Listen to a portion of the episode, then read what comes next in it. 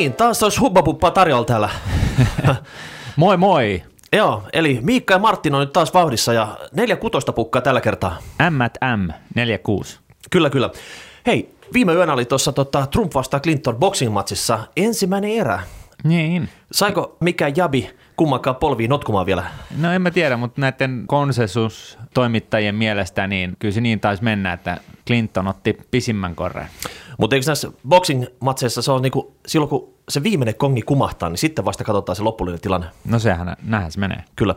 Hei, tota, vielä tästä Trumpista semmoinen, että huomattiin tuossa, että nimi Trump, se on suomeksi valttikortti.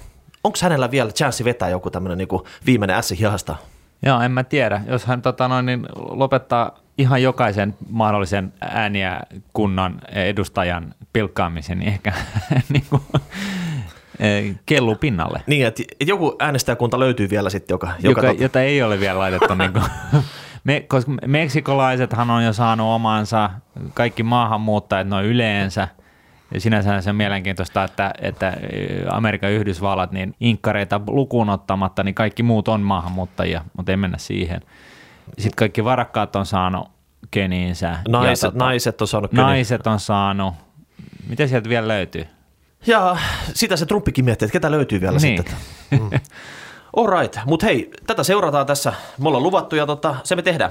Yes. Viime seasonilla täällä eka kaudella, niin kaksi Nepa-jaksossa me käytiin läpi sijoittajan parhaita ammatteja. Me annettiin tosi hyvät vinkit siihen sitten, että mitä, mitkä ammatit jeesaa tässä sijoittamishommassa. Ja nyt me mennään Niin, tässä... kasvattaa sellaista oikeanlaista luonnetta. Kyllä, ja nyt me mennään tässä pykälä pidemmälle.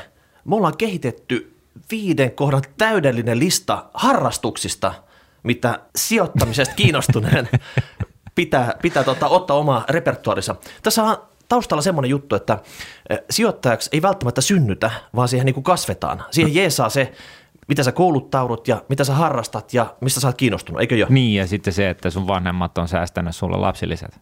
Kyllä. Mutta joka tapauksessa nyt tulee viiden kohdan kova lista. Kuunnelkaa tätä. Perhoskeräily. Tässä on ideana se, että sä tunnistat ne harvinaisuudet. Kun sä näet, että joku asia on eri tavalla kuin se pitäisi olla, niin sä poimit sen sitten. Ja perhoskeräilijä, hei, se osaa hajauttaa. Niin, ja se on sellaista pitkäjänteistä hommaa. No todellakin. Ja sä juokset siellä metsässä niityllä niiden lentävien perhosten perässä. Kukas guru se oli, joka kanssa jalkautui sinne etsimään niitä parhaita sijoituksia? Eikö se ollut Peter Lynch? Niinhän se oli, niinhän se oli. Se, Totta. se kierteli niissä ostokohteissa, kävi myymälöissä ja katsomassa, että miten se homma toimii Joo, ja joo, veti johtopäätökset kyllä, siitä. Eli, jos et ole vielä aloittanut, niin perhoskeräily. Sen jälkeen, tämä on mun ehdoton favorite. Mikä? Kuunnelkaas. Kerrostalo kyttäminen. Mitä on kerrostalon kyttääminen? Martti, nyt laita, si- tästä tulee mieleen joku Hitchcockin elokuva? Martti, nyt laita silmät kiinni ja nyt kuvittelet olevasi jossain tämmöisessä uinuvassa lähiössä, koostuu kahdesta kerrostalosta, parvekkeet on pihojen puolelle ja rappukäytävät on silleen lasisena, että sä näet, kun kierreportaassa porukka menee ylöspäin siellä. Okei. Okay. Ja sieltä hommaat asunnon sillä tavalla, että sä hallitset tätä koko reviiriä, että sä näet sen koko pihan ja sä näet, että mitä siellä tapahtuu. Ja siellä kuvittelet sitten, että jokainen asunto olisi yksittäinen pörssiyhtiö Okei. Okay. ja jokainen, tämä koko kompleksi olisi pörssi. Niin. Nyt sä opettelet siellä sen pihan rutiinit, opettelet tuntemaan ne pörssiyhtiöt kautta asukkaat, ketkä siellä pyörii. Ja, Ja sit opit niiden tavat. opit niiden tavat. Ja tässä, jos missä sä kehität sun aisteja, Niinpä. kuulo, näkö, haju, sä, sä hallitset sitä kompleksia. Tulkinta. Kyllä. Joo. Heti jos jotain outoa tapahtuu, sä vedät johtopäätökset siitä, mikä se on. Ja sama homma pörssissäkin. Että jos, jos sä näet jotain epätavallista tapahtuvaa siellä, niin sun täytyy heti ymmärtää Mitä meinaa? riippuvuussuhteet. Joo. No mä annan esimerkin vaikka. Nyt joku aarapu jyrisetä, se normaalisti käy vaan töissä ja tekee omia juttuja, mutta jos se nähdään vierailevan B-rapun Annelin luona päiväkahvella, mitä se voi merkitä? No se voi merkitä ystävyyssuhdetta, ähm, äh, alihankintana hoidettua siivoamista. Ähm, äh, jaa. Kyllä, samalla tavalla, jos kaksi pörssiyhtiötä näkee seurustelevan keskenään, siellä voi olla jotain yhteistyötä luvassa, ehkä ne kehittää jotain, onko toinen kiinnostunut toisen ostamisesta, jotain, something is cooking there. Niinpä, Eli kerrostalo kyttäminen, näin on. mark my words. Ja Joo. sitten Totta kai, treenaaminen auttaa aina, mutta erityisesti teräksisten pakaralihasten ja selkälihasten treenaaminen. Ihan tässä on sen takia, No. että varsinkin, että jos sä oot tämmöinen kova päivätreidaaja, sä pystyt istumaan koko pörssipäivän ajan staattisessa asennossa jalottelematta. Ja se on kyllä aika vaativaa hommaa. Sähän tiedät, että jos sä lähdet kahvitauolle, ne negarit tulee just silloin tauluun. Se on kyllä totta. Tästä mulla on omako, omakohtaistakin kokemusta. Eikö se ole vähän niin kuin Murphyn laki, että silloin kun, sä, silloin kun sä oot hakemassa sitä kahvia, niin silloin sieltä tulee tota, kellot soi ja sieltä tulee ne tota, uutiset, mitä sä odotit. Oikeasti tämä, tämä on, siis kun mä vuonna 1997 stadin ensimmäistä kertaa trading deskiin Handelsbankenilla, niin tota, kyllähän se vähän sellaista hommaa oli, että siellä tota lounas tuotiin niin kuin brikalla pöytään ja sä istut siinä koko sen hemmetin päivä ja, ja se, se, se lähivessa oli niin kuin viiden metrin päässä ja tota, niin, että sä kuulit, että kun joku huuteli äimyriä, että osta tai vaihda tai varasta jotain, niin, niin sä pystyt sieltä vessasta melkein hoitaa sen, sen orderin eh, melkein sanan. Me, me laskettiin silloin leikkiä sillä, että, että tota, oikeastaan tähän ei muuta tarvita kuin, että me vaihdetaan nämä niin kuin tyylikkäät, trendikkäät, mustat, tosi ammattimaisen näköiset trading-tuolit vessapöntöiksi, mm. niin, niin meidän ei tarvitsisi oikeasti liikahtaa yhtään mihinkään. Mm. Et, sori, että me viedään viimeinenkin klamori taas niin klarina olemisesta, mutta oikeasti niillä on vaipat jalassa. No ei ollut silloin vielä, mutta tota, Nyky, tosiaan... se on men- mennyt niin hektiseksi näiden robottien kanssa taisteleminen. Se on varmasti näin ny, ny, mm. nykyään, nykymaailmassa. Okei, mutta jos sä oot kato treenannut, sä oot salaman nopeasti valmiina painamaan ostetaan myyntinappulaa. Homma hoituu. Avot. Ja tää oli numero kolmonen. No sitten, Nepa. Hei, Tandra-meininki. Tiedätkö, Mi- mitä, mi, mi, mikä meininki? Tandra-meininki. Kato, sun täytyy kestää tätä markkinoiden hektistä meininkiä sortumatta hötkyilyyn. Sä oot puhunut tästä hötkyilystä paljon. niin, no se on totta, joo. Et jos, jos sä tota, Onko tämä jotain joogaa? tää on tämmöistä äh, mielenhallinnan kehittämistä sitten. Okei, okay. no niin.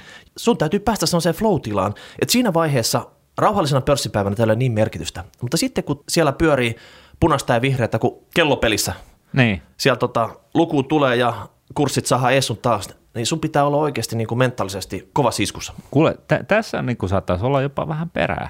Mä, mä allekirjoitan tämän, koska sehän on se treidajan tai päiväkaupan tekijän tai, tai niin kuin lyhytaikaisen spekuloijan perusynti on se, että sä alat hermostumaan. Kyllä. Et se, jolla pää pysyy niin kuin kylmän rauhallisena, niin se peittoaa muut. Mm. Et jos, sitä ihme, jos sitä ihmetellään, että kuka tuo Buddha on tuolla, joka tota, ky, kylmän rauhallisesti tota, meditoi ja painaa sitten niinku muutama kerran päivässä sitä ostonappi just oikeaan aikaan, niin tota, hänellä on tämmöistä tanratausta. Niinpä. Ja sitten hei, pikkunappulatkin herätys. Numero vitosena meillä on pullojen kerääminen. Tämä koostuu vähän, tämä ehkä tuntuu oudolta, mutta oikeasti niin nämä isot tuotot, niin ne tulee pienistä puroista. Niin, ja mitä aikaisemmin sä aloitat, niin sen pienemmällä sä saat samat efektit aikaiseksi. Joo, tämä on helppo aloittaa nuorena. Ja Niin. sitten joka tapauksessa niin pullojen kerääminenkin, niin ei se ole semmoista, että sä vaan kierrät samaa rundia koko aika. Tästä täytyy käyttää spelöögaa, eli meidän lanseeraamaa pelisilmää. Sun täytyy oikeasti tietää aika, paikka. Ei niitä pulloja löydä joka päivä samasta paikkaa. Ei, se on totta. Et, et sanotaan nyt näin, että heti mieleen tulee joku Kaivarin ulkokonsertti, niin voisi kuvitella, että siellä jos Daltsi ei edes taas ihmispaljoiden seassa, niin, niin saattaa tärpätä vähän keskiverto kaivarikäyntiä paremmin. No niin hei, hashtag rahapori tai rahapori.nuude.fi. Jäikö joku harrastus täältä listalta pois, mikä olisi ehdottomasti kuulunut tänne? Ihan varmasti, mutta nyt ei tule ihan heti mieleen, että jos, jo- jos jollain on joku hyvä idea, niin pistäkää viestiä. Ja sitten meidän inbox boksissa on niinku pursullut siellä ylitäytäneen jo pitkään sitten, ja tota, nyt meidän täytyy ottaa taas Fisa Money, eli kuulia kysymykset tähän tulille, eikö näin? Näin on, ja tämä on aina, aina mielekästä puuhaa. Heti ensimmäisenä kaikki te verojakson kyssärin lähettäneet, jotka ette saanut vastausta tässä neljävitosjaksossa sitten, niin Anteeksi. iso anteeksi pyyntö, hei. Tiedätkö, me puhuttiin kuin ruuneperit täällä, mutta siltikin niin tota, siinä meni tuntia ja tota, kaikki ei saatu pakettiin. Toivottavasti kumminkin saatiin jokaiselle jotakin. Niin, ja tässä on niin hyvä kuitenkin muistuttaa myöskin siitä, että ennen kuin nyt alkaa laittaa niin kuin, rakennella niin kuin omaa sijoituskäyttäytymistä näiden ohjeiden pohjalta, niin, niin kannattaa vielä kuitenkin ehkä jutella jonkun NS-spesialistin kanssa, että saan viimeiset desimaalit oikealle kohdalleen. Toi Sylvester Stallone oli jossain leffassa spesialisti, että tota, pitääkö meidän niinku kuulijoiden ottaa kuuma linja suoraan Hollywoodia ja kysyä häneltä neuvoa. No sehän voi olla, että hänellä on ollut, hän, hän on saanut hyviä veroneuvoja pitkin matkaa, mutta koska hän on USA kansalainen, niin mä en ole ihan varma, että antaako se nyt tähän. Hän, hän muistaakseni var, on sen räjäyttämisen spesialisti siinä. Niinpä. Joka tapauksessa niin tota, myös veroista, niin Erkki oli pistänyt meille vähän palautetta. Ja mitä sä haluaisit Martti Erkin, Erkin kyssäristä sanoa? Joo, Erkki kysyi sellaista, että niin ylipäätänsä haluaisi vähän niin kuin ymmärtää sitä, että jos sä nyt sitten oot säästänyt sen 50 vuotta esimerkiksi johonkin superrahastoihin ja, ja haluat laittaa sen sinne kertyneen miljoonan lihoiksi, niin miten sun kannattaisi menetellä. Ja lisäksi myöskin se, että mitä sitten jos sinä, jotka sen säästön on tehnyt, niin kuolla kupsahdat, niin, niin tota, miten sitten käy perillisten ja, ja, tota, ja näin poispäin. Et, no, et, tota, jos, saat, jos Erkki on hyvin säästänyt, niin niitä käy hyvin, eikö näin? No kyllähän se näin on, mutta se kysymys oli enemmänkin näin, että miten tässä voisi NS optimoida tilannetta. Ja ei, ei tässä niin kuin, niin kuin hirveästi liikkumavaraa sille optimoinnille ole, mutta tota, sehän on niin, että jos sä oot tosiaan säästänyt sen 50 vuotta, niin, niin lähtökohtaisesti niin hankintaolettama tälle sun miljoona potille, niin, niin kun sä olet säästänyt yli 10 vuotta siis, niin, niin sä pystyt lähteä siitä, että se hankintaolettama on 40 prosenttia siitä kertyneestä potista. Ja jos se on taas sitten alle, jos olet säästänyt alle 10 vuotta, mikä nyt ei ollut tämä keissi, mutta jos olet säästänyt alle 10 vuotta, niin se hankintaolettama on 20 prosenttia. Siis tämä tarkoittaa sitä, että tämä hankintaolettama – tämä prosenttiluku on se oletus sille, että mitä tämä kyseisen potin hankinta on maksanut sinulle. Ja näin, näin ollen niin sä pystyt esimerkiksi tässä, jos lähdetään siitä, että hankintaolettama on 40 prosenttia, niin se tarkoittaa sitä, että lähtökohtaisesti verrattain silmissä, niin sä oot maksanut tästä potista 400 000, ja näin ollen sä pystyt, öö, sä joudut verolle vaan siitä 600 tuhannesta eurosta, mikä sinne pottiin on kertynyt. Ta- ottaa varmaan huomioon, että FIFA-meiningillä ei ole sitten niinku ei. sitä pottia maksanut yli 400 000.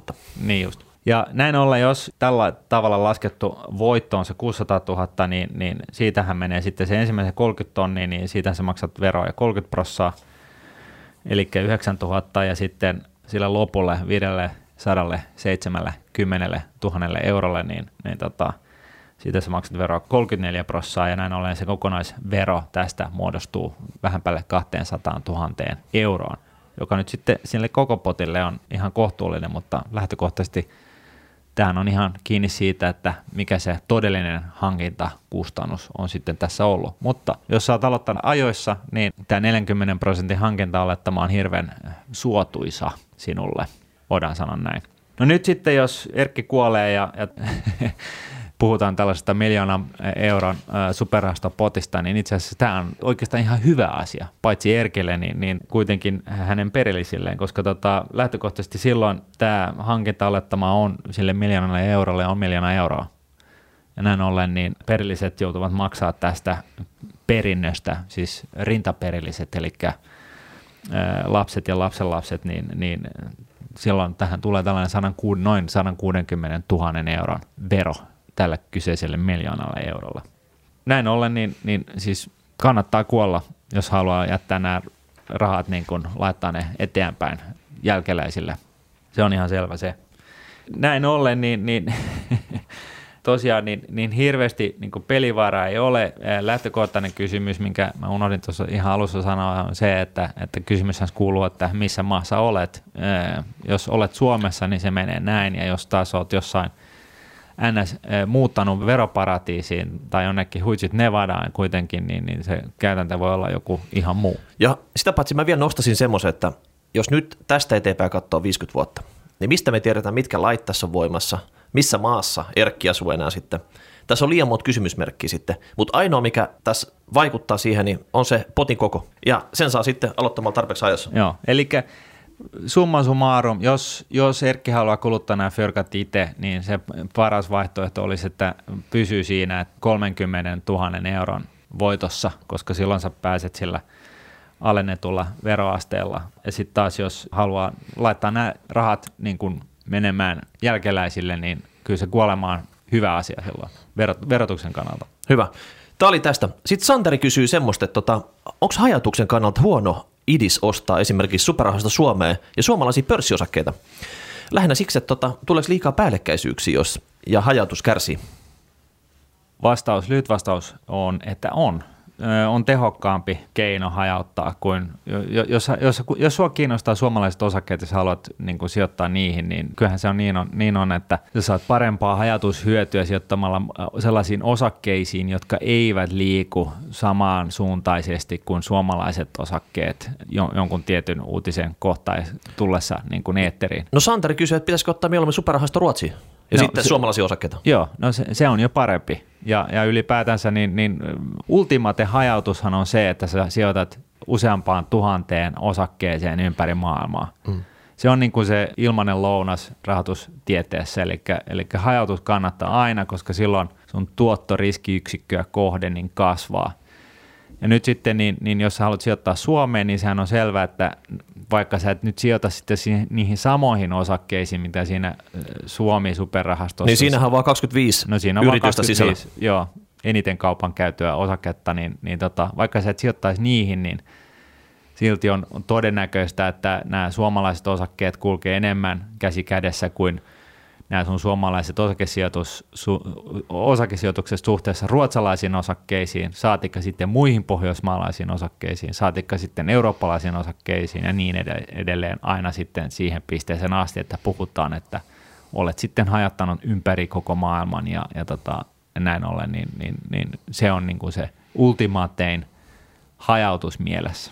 Mutta mun mielestä on hyvä, että Santarilla kumminkin on mielessä ottaa tämmöinen joku instrumentti, jolla sitä hajautus tekee sitten niin kuin yksittäisiä sen lisäksi sitten. Niin joo, millä... joo, ihan ammattimaiset otteet, että, että niin kuin jos katsotaan niin kuin NS-ammattilaisten, ammattisijoittajien omia salkkuja, niin tyypillisesti niissä on kustannustehokkaista ETF ja se 60, 70, 80 prosenttia sitten jotain niin kuin tällaista spesiaalitavaraa, missä kokee sitten olevansa perillä. Kyllä. No sitten Mariana kyselee meiltä, hei, hän kertoo, että hänellä on sijoituskuori. Ja nyt hänelle tyrkytetään pankin toimista rahastoja rahastoa, jossa sisällä samoja rahastoja, joita, häne, joita sijoituskuoreen voi muutenkin ottaa sisään. Niin wow. hän, hei, hän kyselee, että niin, onko, onko Martti nyt tässä järkeä? No kuule, ei ole. se, on niin kuin, se on siinä. Eli Seuraava kysymys.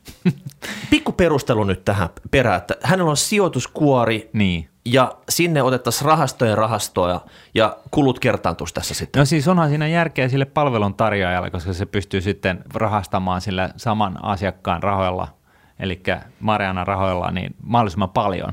Marianan kannalta tämä on huono asia. Mm. Ja se, se perustuu ihan siihen, että rahastojen rahastot, niin, niin tyypillisesti niin se on – ylimääräinen kuluerä. Vaikkakin on, on ollut puhetta siitä, että rahastojen rahastot eivät saisi äh, viedä kuluja kahdessa tasossa, eli ensinnäkin siihen rahaston rahastotasossa, että myöskin sitten niin kohderahastojen kohdalla, eli molemmissahan on yle, yleensä hallinnointipalkkiot, niin, niin mä lähtisin siitä, että näin kuitenkin käy tavalla tai toisella. Ja näin ollen, niin mitä vähemmän kaiken näköisiä tällaisia – kerrannaisia on sun omassa sijoitusportfoliossa, niin sen parempi. Sijoituskuori on siinä just sen takia, että sä pystyt itse käymään sitä aktiivisesti ostaa ja vaihtaa varastaa ja tota, ilman, ilman sen suurempia veroseuraamuksia ja näin ollen, niin se, että sä laitat sen johonkin yhdistelmärahastoon, niin se on niin kuin kaikin puolin vain ja ainoastaan huonoa sinulle, Mariana. Okei, ja nyt piste tähän päälle, että se, tätä ei nyt avata tätä juttu enää uusiksi, että se oli, se oli siinä sitten. Ei, mutta yhtä lailla mä haluan vaan sanoa, että mun mielestä on ihan käsittämätöntä, että niin kuin tämän, tämän tyyppisiä neuvoja saa edelleen.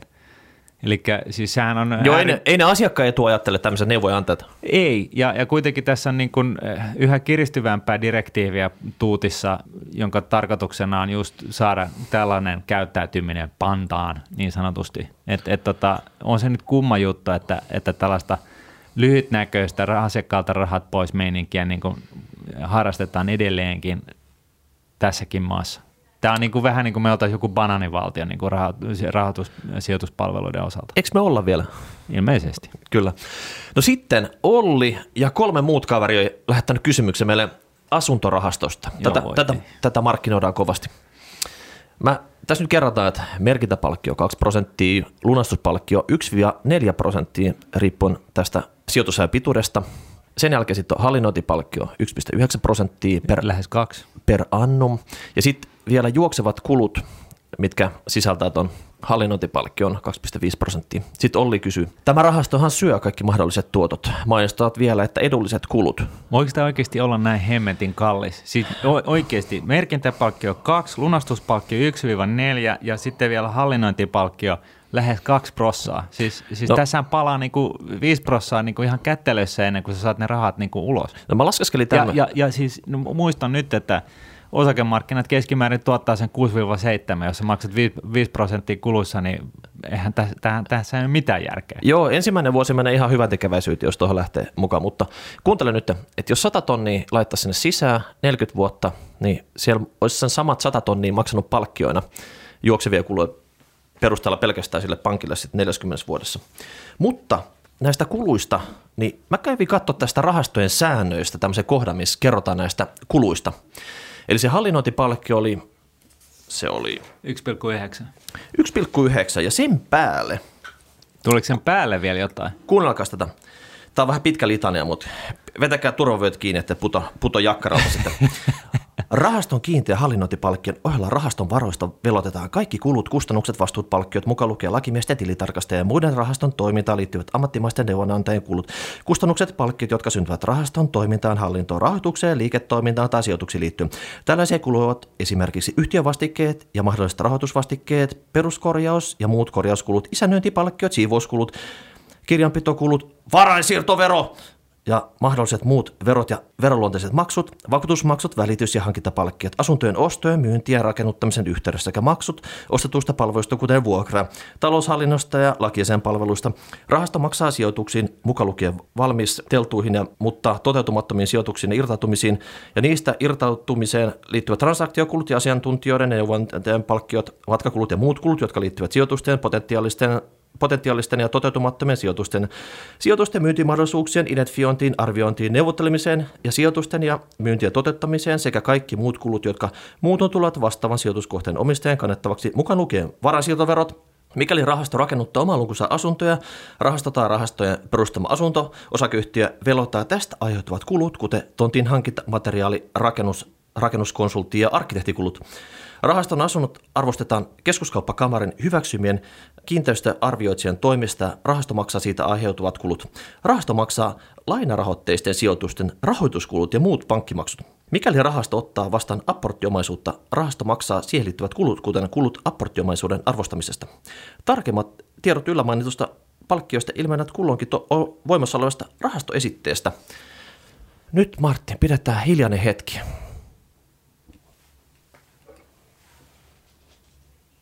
Kiitos. Minuutin hiljainen hetki tälle kulupotille. Näin on.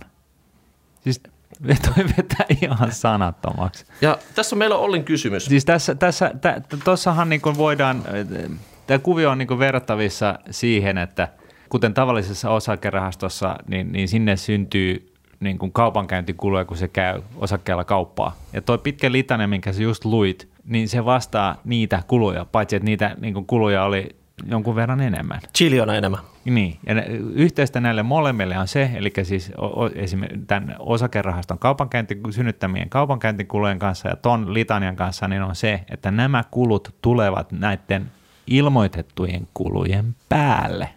Kyllä, eli älkää kattoko pelkkää hallinnointipalkkiota. Siihen tulee lisäkuluja päälle. Tämä oli esimerkillinen äh, esimerkki sulta, että sä kaivoit sen rahastojen säännöt esille. Joo, tätä ei ollut siellä etusivun markkinointisivulla sitten tota, tarkemmin eritelty. kummaa. Kyllä. Ja näin ollen, niin, niin siis aivan oikein tehtynä, niin, niin näin se pitää tehdä. Se hemmetin rahastojen säännöt, jos sä lähdet, niin kun, jos sä lähdet niin kun säästämään sun lapsille esimerkiksi tai itsellesi 50 vuodeksi fyrkkaa johonkin tuotteeseen, niin, niin kyllä sun kannattaa ihan oikeasti googlettaa se, ne rahaston säännöt sieltä ja lu, lueskella ne läpi ja katsoa, että mikä se meininki on. Jos se on tällainen, niin tota, ähm, Omalla siis, vastuulla. Siis omalla vastuulla. Siis jos laitat 100 tonnia tuollaiseen rahastoon, niin, niin todennäköisesti siitä on kaikki pääomat mennyt kymmenes vuodessa. Mutta tota, mennään eteenpäin, mutta Olli ja muut, niin siitä teille vähän vinkki noista. Tota, Vili kyselee tämmöistä. Martti, sä teit tämän blogipostauksen, maailman parhaat ETF-rahastot. Siinä oli Juu. tota, osakkeisiin sijoittavia ETF-rahastoja. Mutta jos nyt uskot lähitulevaisuudessa ähm, saattaa tulla vähän kuoppaa pörsseihin, niin tota, tämä mainittu Schilleri B on aika koholla. Niin onko teillä mitään vastaavia ehdotuksia maailman parhaisiin korkorahastoihin? Ja sitten tota, esimerkiksi mitkä olisi vaikka yrityslainoihin kehittyvät korkomarkkinat YMS, YMS, niin tota, uskaltaako tämmöistä lähteä suosittelemaan? No mun täytyy oikeastaan pohtia tota pikkaisen, koska ongelmana on nyt näissä korkorahastoissa on se, että kun korot on miinuksella, niin, niin tota, jo, jo, jollain tavalla niin on todennäköisempää, että korot lähtee nousuun kuin että ne laskee edelleen. Ja kun korot nousee, niin tunnetusti korkorahastojen arvo laskee. Lyhyt vastaus tähän on se, että, että tota Norwegian Bank 1,75 prosenttia talletuskorkoa ja sulla on talletussuoja 200 000 euroon asti. Et mulla, mulla nyt tähän hätään niin kuin vaikeampi keksi, vaikea keksiä parempi me palataan, me palataan tuohon sitten. Tota, Tuomo kertoi meille sitten, kun me sivuttiin sitä, että kaikkia kannattaisi aloittaa säästäminen. Hän kertoi ollensa töissä toimeentulotukien käsittelyssä. Ja tämä toimeentulotuki on tämmöinen viimeinen tuki, last resort. Kuulemma tämmöistä tukea hakevalla niin saa olla kohtuullinen asunto ja työvälineet. Loput omaisuudesta pitäisi laittaa myyntiin ennen kuin nämä tukihanat aukeaa. Ja tota, en mä usko, että me lähdetään vastaväittää tästä, mutta tämä oli hyvä statementti tota, Tuomolta. Ja tota, mutta ehkä tässä, että ennen kuin on, ollaan tilanteessa, että tarvitsisi toimeentulotuki, niin varmaan kannattaisi tämmöinen vararahasto yrittää siinä vaiheessa, kun elämä mallilla, niin kehittää sitten. Joo, ja tässä on niin kuin valitettava esimerkki, jonka ymmärtää kyllä, että se on näin, että totta kai siis eihän se niin voi olla, että valtio niin kuin NS rahoittaa ihmisten säästämiskäyttäytymistä, mutta yhtä lailla niin, niin tämä on niin kuin hyvä esimerkki siitä, että jos olet vanhempi, niin kasvata niistä sun jälkeläisistä näitä tarkan markan eurojen jälkeläisiä, koska tässä niin kuin, kenelle tahansa voi käydä hassusti pitkin elämänkaarta ja, ja tota, silloin on, voi olla ihan hyvä olla vähän niin kuin buffertia. Yhtä lailla niin on se niin kuin äärimmäisen turhauttavaa mun mielestä sitten kuitenkin se, että tota, ne, jotka oikeasti tarvitsisivat sitä pitkäjänteistä vetoapua siihen omaan talouteensa, niin heiltä se pitkäjänteinen säästäminen on evätty. Kyllä, mutta me ei tätä nyt tämän pöydän ääressä ratkaista, vaan ratkaistaanko? No ei, ei taideta, joo. No sitten Heikki laittoi tämmöisen statementin, ja mä otan tätä sitaatin ihan niin kuin tota sanasta sanaan. Talouskeskustelu on ollut jo pitkään valitettavan yksiulotteista ja tietämys asioista kasvaa yksi teko kerrallaan. Podcastine on ehdottomasti tärkeä askel oikeaan suuntaan. Vertaisin ilmiötä jopa Suomi-räpin nousun Oho. 90-luvun lopussa. Ensin sille naurettiin. Onko meille naurettu? Varmasti. Sitten... No me ainakin nauretaan. Kyllä, kyllä me ollaan hoidettu se puoli. Sitten se hyväksyttiin. No niin. Onko meidät hyväksytty? No kai, no, on tuolla 7-10 000 kuulijaa joka kerta, että kai se nyt jonkunnäköinen statementti siitä on. Ja nyt massat aivan vaativat sitä. Hei, mä kaivoin tästä tota Suomi Räpi arkistoista tämmöisen niin iso H, elastinen Rähinä Records. Ollaanko me vähän niin kuin, tiedätkö, me ollaan niinku, mä oon, mä oon iso M, sä et ole elastinen, vaan sä oot paasistinen, ja sitten meillä on tämmöinen, niinku, meillä on raharekords täällä sitten, joka tota, pyörittää tätä showta täällä taustalla. Toivotaan, että meille menee, niin kuin meidän tota, urakehitys on samanlainen kuin elastisella. Eittämättä. Milloin me päästään, tota, eh, mikä tämä nyt on? Ei Suomi Idols, vaan tämä... Vain elämä. Ei, no niin, just vain elämää itkeskelemään ruutuun. Että... Ei, silloin, silloin kun tulee vain rahaa. Niin, no joo. Totta. Mm. Ketä siellä on, siellä on massimiehiä ja me ollaan sitten siellä sitten. Eläköityneen Jalliksen seura. Kyllä. Halaillaan toisiamme. Hei, ja sitten vielä pyyntön. Nyt tota reittaamaan rahapodi sinne iTunesiin ja SoundCloudiin saa laittaa niitä tykkäyksiä, kommentteja. Joka puolella nyt jaata tätä. Siis oikeasti. Mä halutaan nyt, että tämä räjähtää kuin tota painekeitin.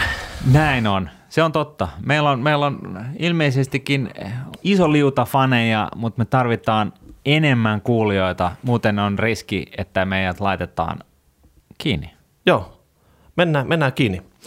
Mutta ennen sitä, niin me ollaan tällä kaudella tämä syväkurkkuosio perustettu. Siinä me pyydettiin teiltä kuulijat tietoisit siitä, onko teitä millään tavalla kohdeltu huonosti tuolla pankissa, rahamarkkinoilla. Ja nyt tota, mulla olisi tämmöinen kertomus tästä.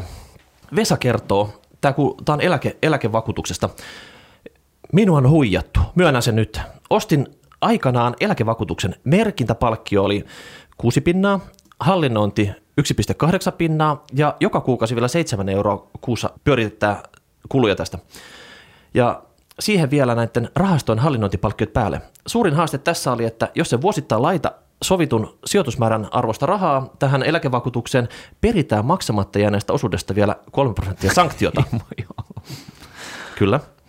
No, kun otin tuon, niin ei kulutonta PS-tiliä tai vastaavaa ollut muutamissa eläkevakuutuksissa ehdot olivat vielä huonommat. Tuote oli hyvin myyty ja ilman kohtuuttomia kuluja se olisi ihan ok. Ja oikeastaan vakuutuksen kulut vielä ymmärtäisi, jos nuo varsinaiset rahastot pärjäisivät, mutta kun ne tuntuvat häviän indekseille olla, ei kulujen jäljelle, jälkeen ja jäljelle yhtä tuottoa.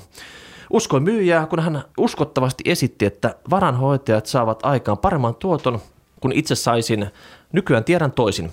Ja tota, mitä tämä herättää tämä kertomus Martin sussa? No siis vihaa.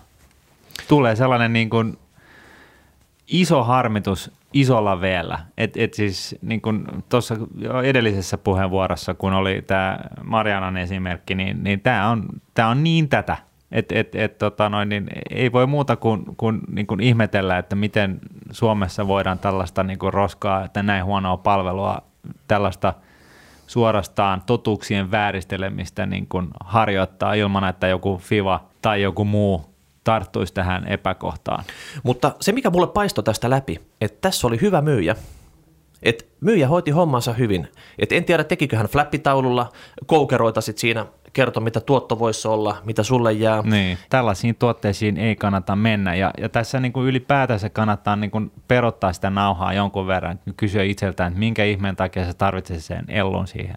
Et, et jos sä oot pitkäjänteinen säästäjä, niin sä et tarvitse sitä eläkevakuutuskuorta siihen ympärille. Se ainoa hyöty sitä eläkevakuutuskuoresta on se, että se mahdollistaa sen, että sä voit – harrastaa sellaista sijoitustoimintaa, joka lähtökohtaisesti ei kannata. Eli sä voit ostaa ja myydä milloin mitäkin ilman, että siitä syntyy veroseuraamuksia.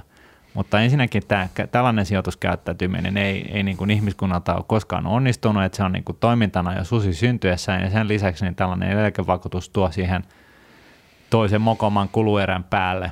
Pitkäjänteisen ihmisen, joka haluaa sijoittaa, säästää itselleen pitkäjänteisesti, niin älä tee tästä niin pyörästä näin hirveän hankalaa, vaan ota kuukausisäästösopimus, sieltä osakkeisiin, johonkin osakerahastoon, kulut minimoiden, ja se on niin kuin siinä. Ei no. tässä tarvita kaiken näköisiä hiluvitkuttimia tämän, tämän kuvion ympärillä. Eli se on niin kuin aamen.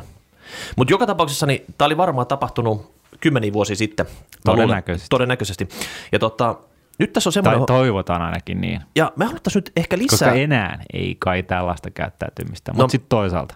Kyllä. Mä toivoisin, että näin olisi. Mä haluaisin nyt jotain tuoreita kertomuksia, tuoreita syväkurkkupaljastuksia tästä samantyyppisestä aiheesta. Onko teillä eläkevakuutus? Onko teillä private varanhoito? Mitä te maksatte niistä sitten? Et laittakaa meille sillä tavalla. Niin, mitä te maksatte ja niin. mitä te siitä saatte? Niin. Paitsi niin kuin kahvit ja, ja tota keksit niin, onko, te, onko teillä yksi rapo... paneloidussa huoneessa, Joo. kun käydään läpi se Ker- surkea sijoitustuotto? Kerran vuodessa kahvit, keksit ja yksi raportti, ja te maksatte siitä prosentin. Ja kutsut johonkin eksottiseen maahan eh, tutkiskelemaan jotain ihmeellisiä kohdeyrityksiä, joista sä et ikinä kuullut, ja sä, se koko hoito maksaa sulle vain 1875 euroa. Mutta onko tämä myyjä mukava? Onko hän hintansa väärti, että hänestä kannattaa maksaa se sitten niin kuin tota, hänen seurustelutaidosta? No joo, mutta siis toisaalta mä en, mä en, mä en ole ihan varma, että nämä, nämä niin rahoitustuotteiden myyjät vielä kuitenkaan on niin kuin ihmisinä niin kuin niistä sympaattimisemmasta päästä. Että eiköhän sellaistakin saa rahalla jostain muualta paljon halvemmalla. Okei, mutta joka tapauksessa niin me Ystäviä siis. Hei, hashtag rahapodi, rahapodi.nude.fi. Me odotetaan teiltä tietoja, me kerätään niistä parhaat ja semmoiset, mitkä koskettaa isoa kasaa suomalaista, niin me kerrotaan ne, ettei muut tee samoja mokia uudestaan. Näin on. Tässä kaikki tällä erää ja ensi viikolla uudet haasteet sitten. Moi moi! Moi moi!